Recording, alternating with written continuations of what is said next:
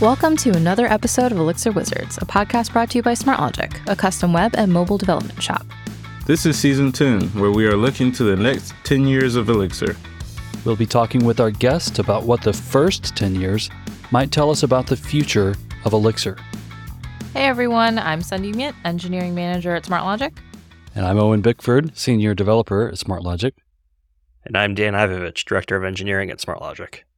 Well, welcome everyone to season 10. I cannot believe we're at 10 years of Elixir, a little bit past the 10 year anniversary mark as of recording this, but we're also at 10 seasons of this podcast now. What's the 10 year anniversary medal? Is it bronze?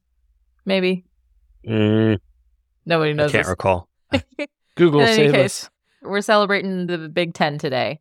So we're looking towards the past, looking this season at the past 10 years of Elixir, learning from our history and figuring out what do we hope to see from the future of Elixir, the next 10 years. What is the next 10 years going to bring us? And that is something I'm really excited to delve into today with our hosts, but also in the future of this season with our wonderful guests that we're going to have on. So why don't we go ahead and just dive on in? I did think it might be interesting to first talk about what were our first impressions of Elixir overall. We've all had different experience in the last 10 years. Dan, maybe we can kick off with you. Yeah, anyone who's a 10 season all in on our podcast has probably heard me say these things before, but you know, the pipe syntax, pattern matching, and then changesets. I saw those things and I was just like, okay, I'm done. Forget it. Like everything else, don't want to bother with it anymore. You know, and I say that a little in jest, right? I still really enjoy writing Ruby. If I need a quick script for something, I'm probably still going to write it in Ruby.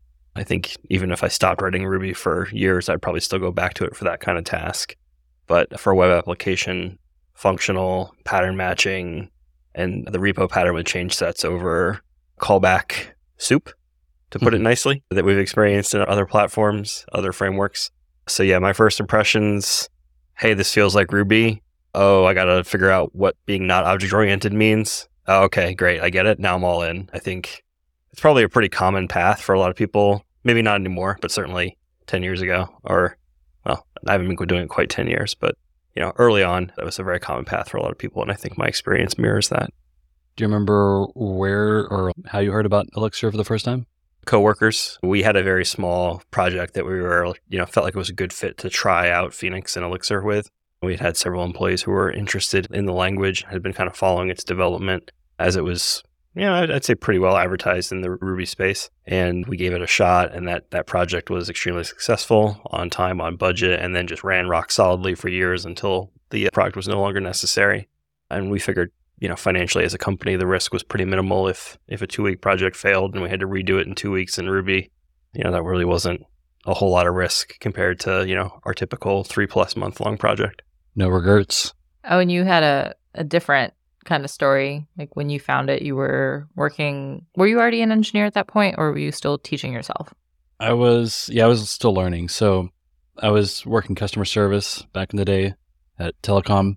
So big enterprise stuff and helping people get their TVs on the right inputs and that kind of thing, plugging in fax machines. But anyway, so I, I, I had already started learning JavaScript and just in the nutshell, like because I was seeing a lot of recommendations about React and those React either talks or tutorials would always talk about functional programming. I started trying to understand that and some like some of those concepts. And as a result, this was around the time that Elixir was starting to pick up steam, I think, like 2014, 15, which I guess is like almost eight, seven or eight years ago now. So that's wild. I do think about 2015 as just a few years ago, but we keep getting closer to 2015 being about 10 years ago. Yeah, yeah. Now we're all feeling old. Yep. So yeah, long before I understood any of it, I was starting to hear about it, and yeah, so kind of like when you're really, really new to in- engineering, it's easy to kind of like see a bunch of shiny objects and try to like learn them all at once. I realized pretty quickly that that was not going to like get me very far, so I kind of like set Elixir to the side for a while and focused on JavaScript and SQL, which has actually paid off really well.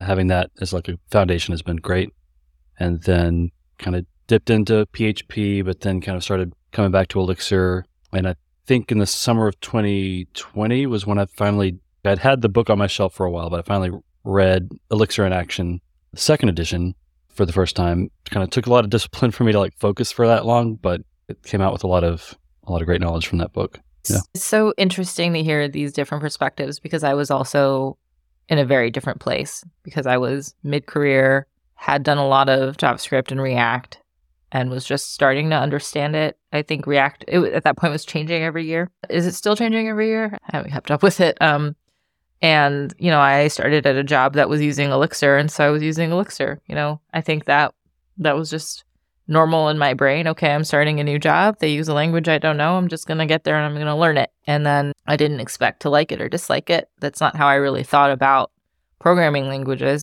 And I think my first impression was I don't know if it was pattern matching or when I wasn't writing. Yeah, I think it was pattern matching where you can just write several functions with the same, like the way I, I was reading it was like I was reading a function written 10 times and it was pattern matching on the input, like the intake. And I was like, oh, is this kind of like props, but inside the parameter, you're matching and then you output. But then I was like, but why would you want to write this function 10 times? But then I started debugging and I realized that rather than being in an if statement that had 10 different kinds of, or like a, a case statement or something that had 10 different options to be able to just like know which line of code, okay, so that case, that particular, when we get that parameter, that means, or that argument comes in, that means that's the issue. And that was when I started thinking, oh, that feels more intuitive to me, actually. And then there were some other things where I started getting to learn more about the language and it felt a little bit more readable, like I was reading English, like reading a sentence, than JavaScript or any React programming language ever felt like for me. So that was my impression. I always used to say Elixir feels very English readable or human readable. So that was my first impression. All different impressions here. Um, right. What are we hoping to hear about from our guests this season? Everything. It seems like Elixir is kind of, it's not the most popular language still, mm-hmm. but it does seem like any of the areas that it would have been a bad fit for, that is shrinking like every year. Like there's, there's a lot of work happening. It's been rock solid, you know, as a web stack for years, thanks to Phoenix especially, but we we're seeing it move into numerical and machine learning stuff. So with Axon and a lot of work, even in, in like Livebook, which is kind of like primarily a documentation thing, it's being used in some very interesting ways to kind of prototype and demonstrate how to do things with Elixir and numerical Elixir, which are really cool. Yeah, I'm really curious what our guests' opinions will be on what they want to see from Elixir in the future. Because what usually what people want to see from a language or something that they're working in, a tool or a language, both, it's usually something that they've run into, like a problem that they have had a harder time solving. And so everyone's experiences are different. So you can never really predict what people want. I know what I want and I know what I've just faced that's making me want that thing. So I'm really just super excited to talk to different guests who have different experiences, maybe very little experience in Elixir, maybe like the creator of the language, just saying, you know, to see what we might expect from the future or what we hope to see from the future. Dan, what about you? Yeah, I think I just I like hearing about problems being solved, especially, you know, like doing things in ways that maybe are a little novel to the language or novel to web programming or novel to the problem space or things that would have taken uh, you know, a larger team, a larger effort, a bunch of specialized knowledge that are now more accessible. And I think that, you know, we've done a pretty good job on this podcast in particular of trying to find those people and ask them kind of, you know, where this is fitting in their work. Not necessarily just talk about like the news and what's new. And I think that's interesting and it's always good to hear, but I like the practical application. And so I'd like to continue to see that from our guests. What's the practical application of some of the, the latest developments in Elixir and this community? Yeah, And I think best practices too. Now that we're at 10 years, there's been a lot of change in like how these applications are deployed. I think early on, probably a lot of people followed the pattern of microservices because that was the way for a while. And it seems like a lot of people have been burned or like have kind of evolved on how they like to deploy apps. And I think that's, that's been fun to watch. You know, there are differing opinions still about like where you put your code and how you organize things. And it doesn't always follow the way the generators do it. So it'll be fun to hear like different ideas about how we deploy apps, how we structure them, and high level thoughts like that. Yeah, I definitely know people who vehemently hate using the generators and then other people who swear by them. So, patterns in Elixir is definitely something that is almost like a, a trend or a fad, right? Comes and goes through the years. So that could be an interesting thing if that comes up. Well, cool. I definitely am excited to talk to our guests about the season. I'm also curious what this team, like our teams at SmartLogic, but also this team of hosts, is interested in seeing in the future ourselves. So, Owen, maybe you could jump in. More LiveView. Be more, More LiveView, specific. yes. I've I've worked a lot on the side with LiveView. More lately on client projects, I've been working pretty strictly in the back end with database, doing a lot of Ecto stuff. So, gone pretty deep on that.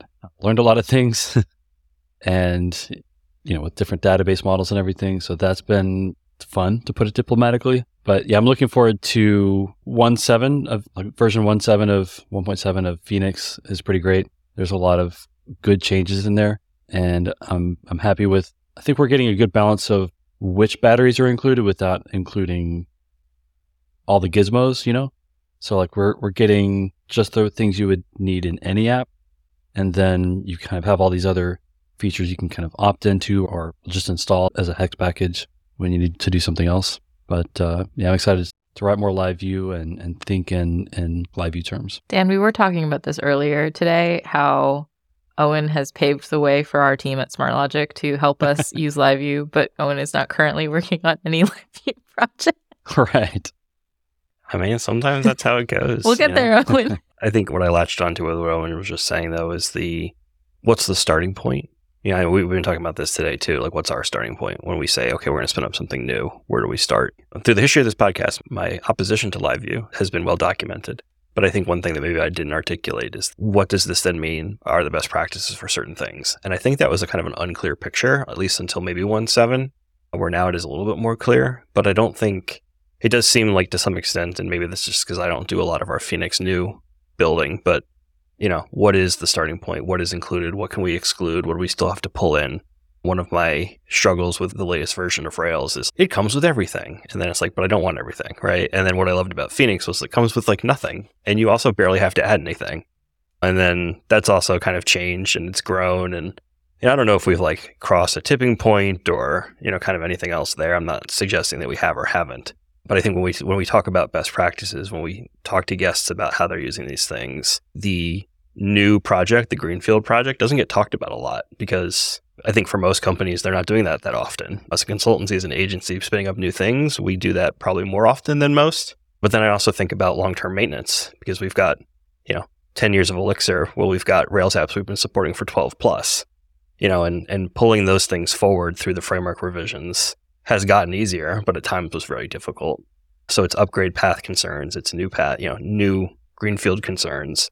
It's an, an area where some simple content, some simple videos or, or audio to listen to to kind of help explain some of the caveats could be really helpful. And I hope we get to dig into some of that. I think I did see a YouTube video on upgrading to Phoenix 1.7 or Phoenix 1.6 when I was searching for something else. Yeah, I think there was a, a podcast episode I listened to from one of our friends in the space a few weeks back. I think the episode was actually pretty old about the upgrade path to 1.7. This was still back in some of the alphas or early release candidate times. The long and short of it, I think this is something that the Elixir community does particularly well, is that like it does just work. You may not take advantage of everything. You may get some deprecations, but like nothing's ever actually been deprecated. Things just continue to work, but there might be a better way of doing things, which I think is nice. But then it also then you create a whole bunch of inconsistency if you if you don't then take the time to move everything onto the new paradigms. But you know, I think we, we are now a mature enough community. We have enough, you know, years of and revisions of things underneath us to say this is less trivial than it used to be as a framework and as a language. It's certainly been easier than other places where I've had to do it.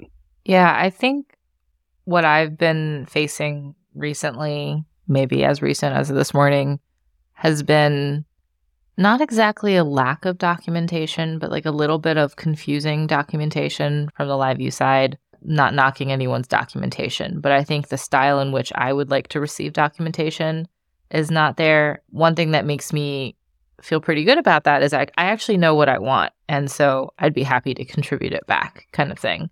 Absolutely. I, I don't think I read documentation in the way that the LiveView docs read to me, if that makes any sense. Oh, and maybe you can articulate this better for me.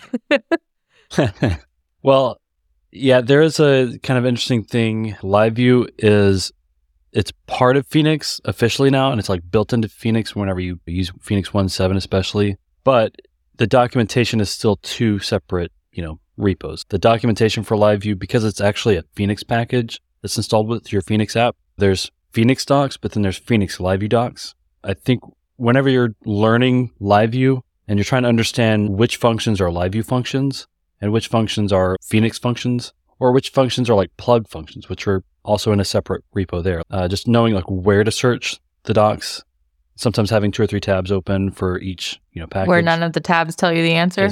Or that, yeah. So this is something we were talking about earlier, where there's another kind of a thing where we kind of discovered that you know, whenever you generate your Phoenix app, you get a lot of things out of the gate, like these core components, and those are documented in your app, but they're not. They don't show up in the Phoenix docs. So it would be kind of cool to see. I'm not sure how this would be documented, but it would be good to see at least some mention of where to find those in the Phoenix docs. Some of this opinion of mine is actually kind of formulated from having just worked in Flutter. Flutter is very verbose, and by that I mean my VS code is very talkative. I hover Yeah. over anything and it will tell me everything about that function, everything it needed, everything it could possibly have, functions, variables, everything. I felt a little bit in the dark when I moved back to an Elixir project, a new Phoenix 1.7 project. An example is I was looking up something today and I was just looking for a very simple example of something. And I was trying to find, fi- I found it in the documentation, but it was like one line. It said, This is the thing you need, and it takes this parameter and this parameter. And I was like, But why would I want that over the other thing that looks like that? What does that look Yep. like in in use? Like, give me a code example. What does that look like? And then just wh- could it take a this? Could it take a that? You know, there were just things that like questions I had about it that I couldn't find just Googling because maybe people did it very differently, drastically differently two years ago. In the last instance I found of it was in 2020. And That's true. so it's it's a little fragmented. I think it could be cleaned up. I know that LiveView was changing a lot just up until maybe the last ElixirConf in August. So I think what I would really love to see from the future of LiveView, I guess specifically, and maybe just like Phoenix, is some documentation that reads a little better to somebody who's learning it, who's trying to understand what are the tools in my tool belt and how can I use that. Yeah, I, and I happen to know what you're talking about because we were talking about this literally an hour ago before we started recording. But a uh, couple things here. A, I fully expect this. This is a newer module that we're talking about in Phoenix, so I think that's part of why the docs on some of these functions are a little bit sparse. But the other piece of that is anytime I've found some docs that I think could be a little bit clearer, it could be like an extra sentence or even just a word or two that would clarify things. I've found that I, I can open a PR on Elixir, Broadway, Phoenix, Phoenix LiveView, and they really, really appreciate any contributions. You know, those docs don't write themselves.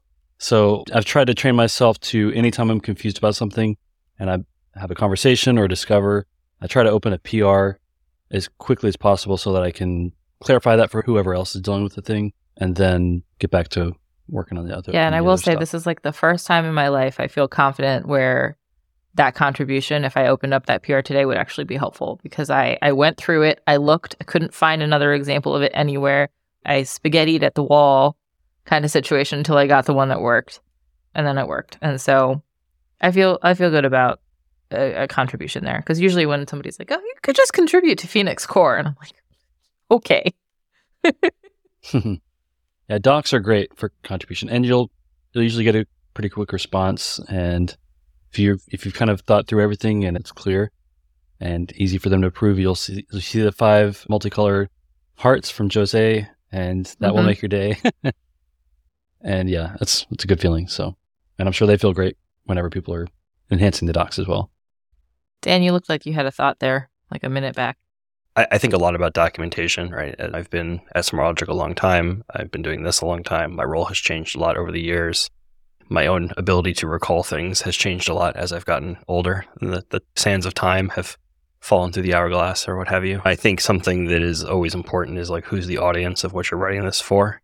And the reality is, wonderfully, our audience is growing in within this space as the community gets larger. And I think Owen's point is is super valid of what was written for someone else may not be interpreted by somebody else.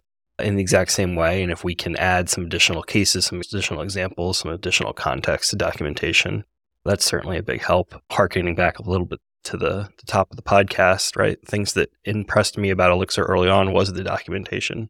The documentation is kind of like a first class in the in the language doc generation, module docs, using packages like Credo to enforce that you're putting in that kind of documentation. And then something that I've been discussing a lot with our staff engineering team is the importance of documenting why we're making changes in commit messages and in the tickets and referencing those tickets in the commit messages so that when we have to revisit things in the future, we kind of can help pull all that context together. And Sundi, I think a lot of what I'm hearing of what you're saying is like, okay, this is the function and these are the parameters and this is what it does. But you're missing context over why I would use this over something else. It was the why and like the actual what in the heck does it really look like when you use it? I guess that's a little bit of give me the answer, but not really when it's just like is it a double quote? Is it the the bracket with the percent? Is it the curly bracket? You have different options when you're working with a LiveView file and a HEEx. You have a lot of different options when you're trying to get into something there and it's changed a lot like in the last even 5 years talking about the, the past of Elixir it's changed a lot. So to know which way, which direction it looks like is is helpful because I tried four different ways. Yeah, I've got to brush up my knowledge on forms because I think for, the way you build forms has changed a little bit, even over the release candidates the, over the past few months with 1.7. I think it's supposed to be getting easier. From what I hear, like they're optimizing like how much data gets sent back to the server whenever there's a change.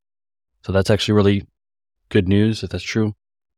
I'm kind of not sure how to put this. I'm not excited anytime there's like a economic downturn, if you think of some of your curveball, a Sundi's face.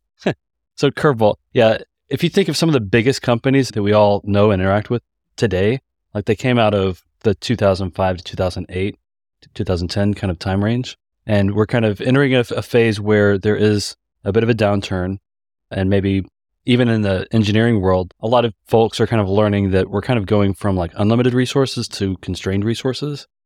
Elixir and Phoenix operate very well on minimal resources. I wouldn't be surprised if we start to see some very cool stuff happening in Phoenix and Elixir, know, like just the way that they're being used to build some new startups or technologies over the next few years.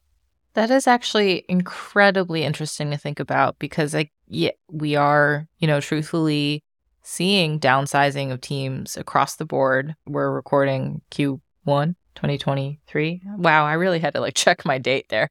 And we do see that we we've always heard that Elixir has helped teams run leaner, which is interesting to think about. I've thought about this on previous podcast episodes where we talked about, I think it was the travel one, the travel company I worked at, we needed teams of about mm, five teams of five. The engineering department was ridiculous. And then I think the Elixir engineers who were working on a similar kind of travel software d- did not have a team that large. They didn't really need one, which is interesting to think about.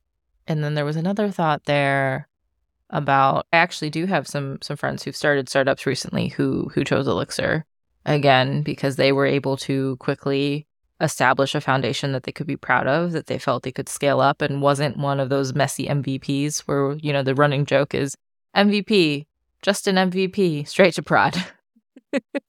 Yeah, and and when I say resources, there's yeah, there's like people resources over you know the past 10, 15 years. Some of these companies couldn't hire as many people as they wanted, and that happened during the pandemic, especially. But also like machine resources. An Elixir app just doesn't need necessarily the same specs as like a larger app. And I don't want to shade any other languages, but we all know some other languages that are very resource intensive.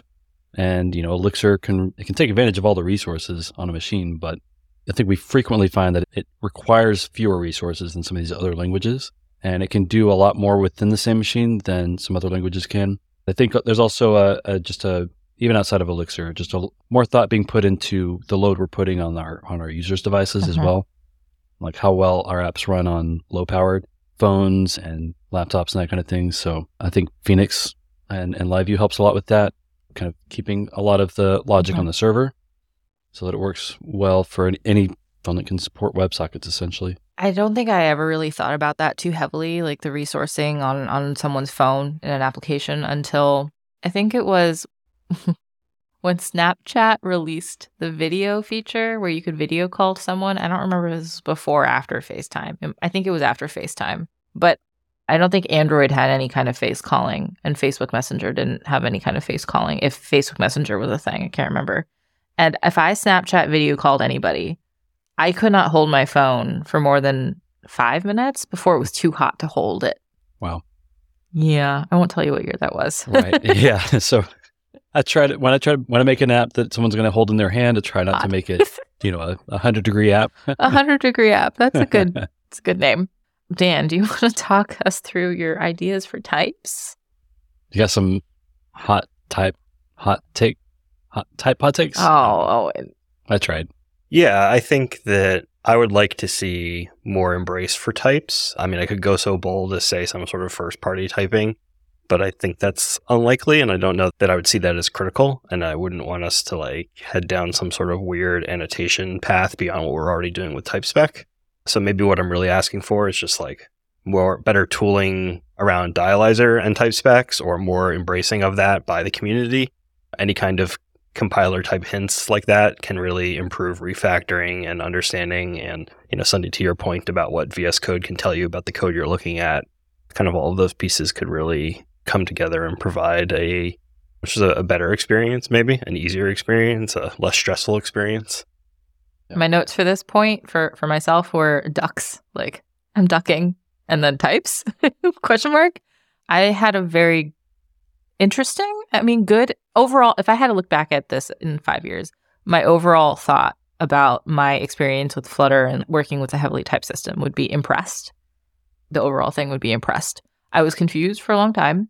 When I started to really learn how to use it and learn the power of it, I think yeah, overall impression was just impressed. I was I was happy that it was there. I was happy that it was double checking me.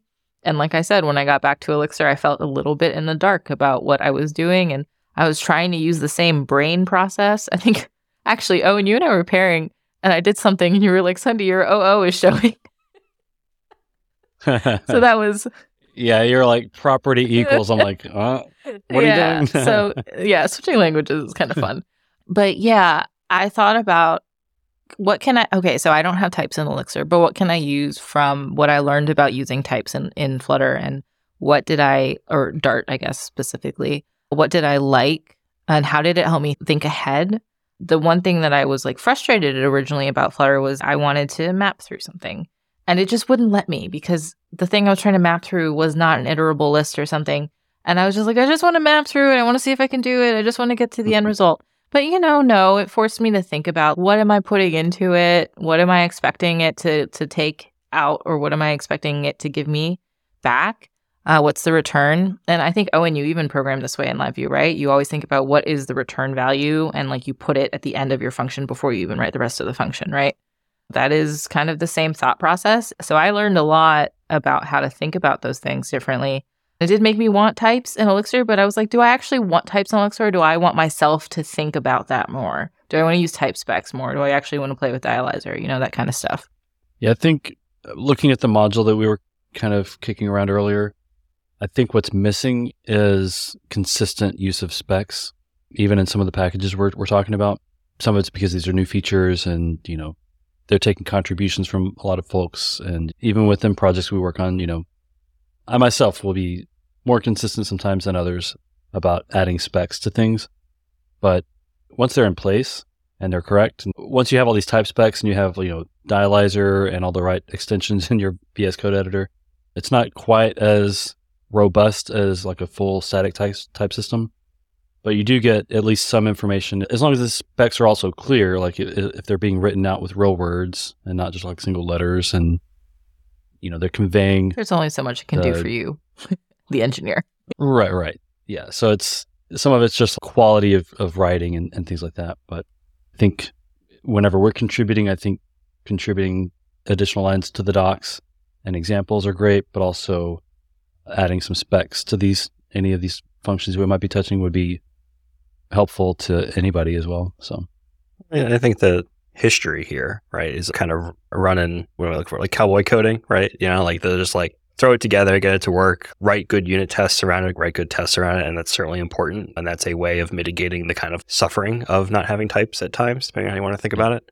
It's all about speed, efficiency, maintainability, right? These are all trade offs, and you can't have it all. Even with our experience with Flutter and Dart, you can write a Dart app and you can use dynamic everywhere and it'll be like you're using Ruby. You know, it, uh, it'll all just say, yeah, sure, I'll compile. I'm not going to run, but I'll compile and then you can kind of layer in things as you want to, or you, could write tests so that your non-typed code could actually run pretty well. Well, I guess even with Dynamics, you still have to deal with nullability, which is something that Dart will just force you into, which is nice. When we talk about 10 years of Elixir and what's coming, I think some amount of this needs to be, like we were saying earlier, best practices. You know, like, yes, the language is flexible and that flexibility has power and that lets us get stuff out the door quickly. But then if it takes off, you know, we are talking about like, you know, MVP V1.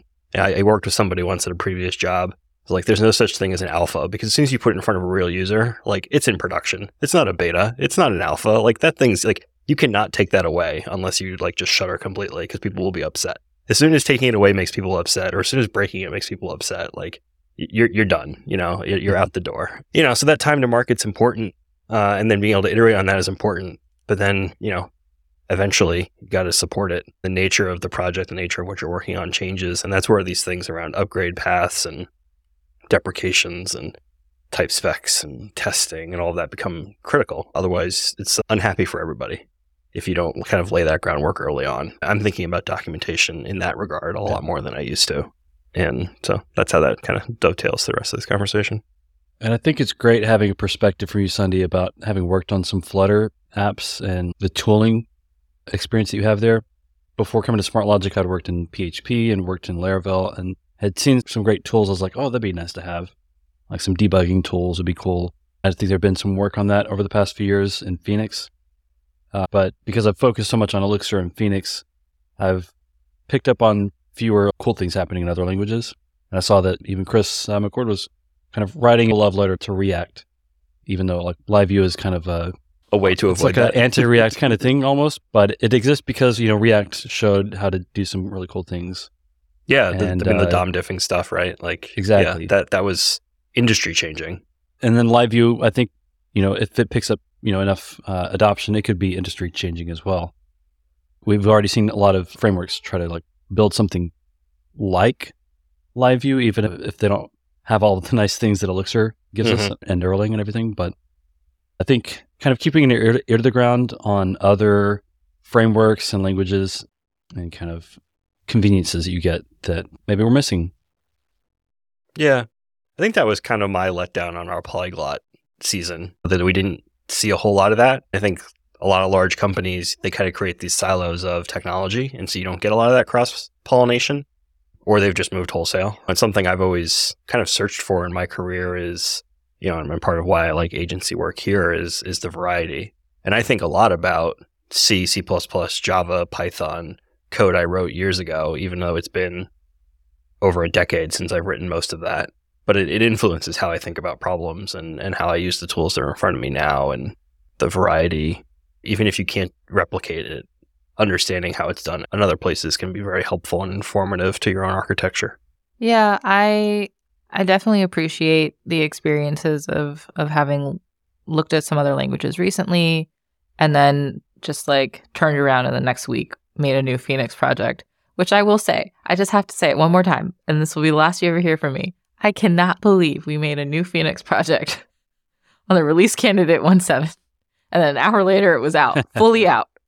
One hour later. Yeah, we walked through, we spent like, when, like half an hour or an hour. So it wasn't a lot of time, it wasn't even a lot of time. Yeah, I just the coincidence was hilarious to me. But yeah, we we kind of walked through like cloning, like forking Phoenix, cloning it, running the local installer to build the archive, generating a new Phoenix app from that, and then literally one hour later, it's fine. the tweet goes it's out. Fine. Uh, I'm fine. Phoenix One Seven has been released. But yeah, so I mean that that That's was a an interesting turnaround time. I I do have like the the way that I kind of approach things is I do have like a little bit of a oof moment where I'm just like, oh, I was working on something else last week and I'm working on another thing this week.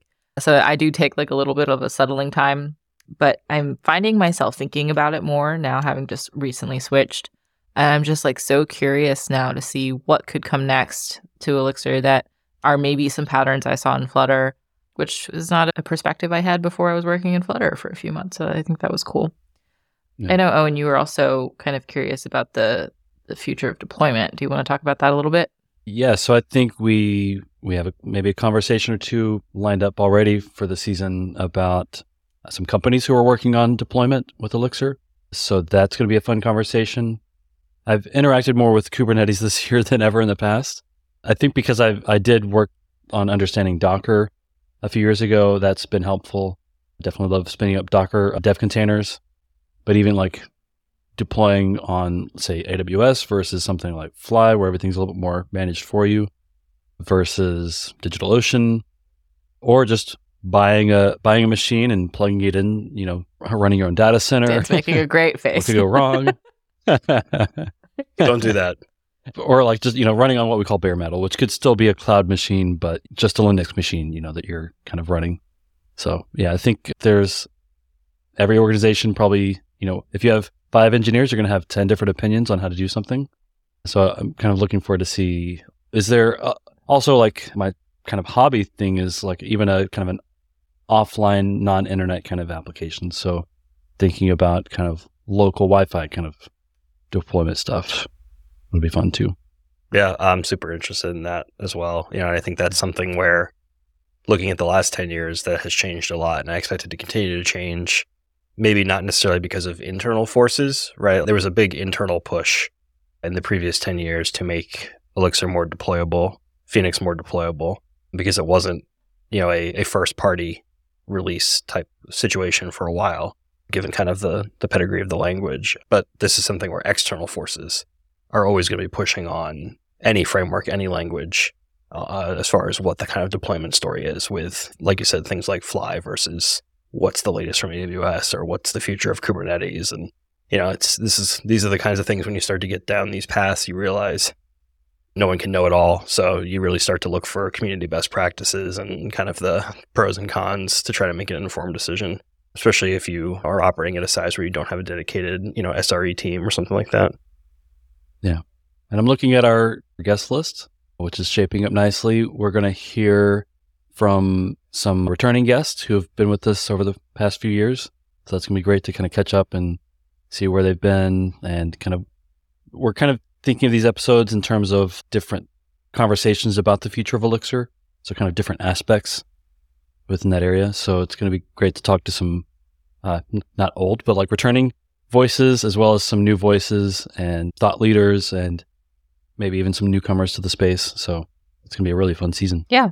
We're in addition to our, you know, returning guests, we'll have Bilal hosting a few episodes as well. Continuing that, just wanted to shout out Bilal. Hope you're having fun in Greece. To, Oh, yeah. not here with us today, but I'm sure you're not bothered by I'll it. blow up a spot. Yeah, this should be a really interesting season. Dan, did you have any other thoughts or notes on the future Elixir things that you're looking forward to before we kind of wrap up here? Yeah, I wrote a big paragraph here preparing because I thought about it for a few days. I was trying to think like what's the right way to word this. I'm to take a run at it right now. I wrote, you know, how Elixir is going to keep making the complex hard expensive, and I mean that in terms of, you know, staffing size, computing resources, architecture, how make those things more accessible. And I think we've seen that with, you know, LiveView letting Elixir focused teams do very dynamic front ends without a dedicated front end team or without learning React or without learning insert JavaScript framework of the day here. Distributed computing things like Phoenix Presence and WebSockets and PubSub stuff. Asynchronous background work with, you know, managing processes in the language as opposed to processes at the operating system level. Opening up the world of embedded via nerves. What we're seeing with Bumblebee, NX, Axon, Hugging Face models, you know, ML stuff these are things that took either you know extensive research dedicated teams and they're now you know maybe you're not going to solve all the problems with your small handful of people team but what it lets you prototype to prove there's a path forward what it lets you embrace so that you can determine whether it's a good fit and then before you invest additional resources of generally speaking that's people over you know everything else i think it's really exciting and there will be problems that come up in the next 10 years that Elixir may have a good story to solve that we can't even speculate on now. But I think it's just really interesting to see Elixir's track record in 10 years of making things that were a little out of reach more accessible to smaller teams. And I'd like to dig into how that can continue. Yeah. And we can we can put Elixir on phones now. So maybe there's even like peer to peer stuff. That's gonna be really cool. so Put it everywhere. right. Elixir everything, right? I think the only other thing I'd, I'd be curious about seeing Elixir do is is maybe learn take a take a note or take a, take a leaf out of the books of other Beam languages. I don't know a lot about the other Beam languages. I was in our Beam season excited and bamboozled to hear there were 30 something Beam languages. I figured there was more than Elixir, but I just did not think we were in the upper upper 30s. And I'm sure some of those languages are doing some interesting things. So I'm curious kind of what could Elixir learn from the other languages? Are there any features, any patterns to emulate? And I'm curious if we can talk to some folks about that this season as well. Right on. Cool. Well, I'm super looking forward to the season. I hope everyone listening is also looking forward to the season. So just make sure you get to tune in to next week for more on the next 10 years of Elixir. Elixir Wizards is a production of SmartLogic. You can find us online at smartlogic.io and we're at smartlogic on Twitter. Don't forget to like, subscribe, and leave a review. This episode was produced and edited by Paloma Pechenik for SmartLogic. We'll see you next week for more on the next 10 years of Elixir.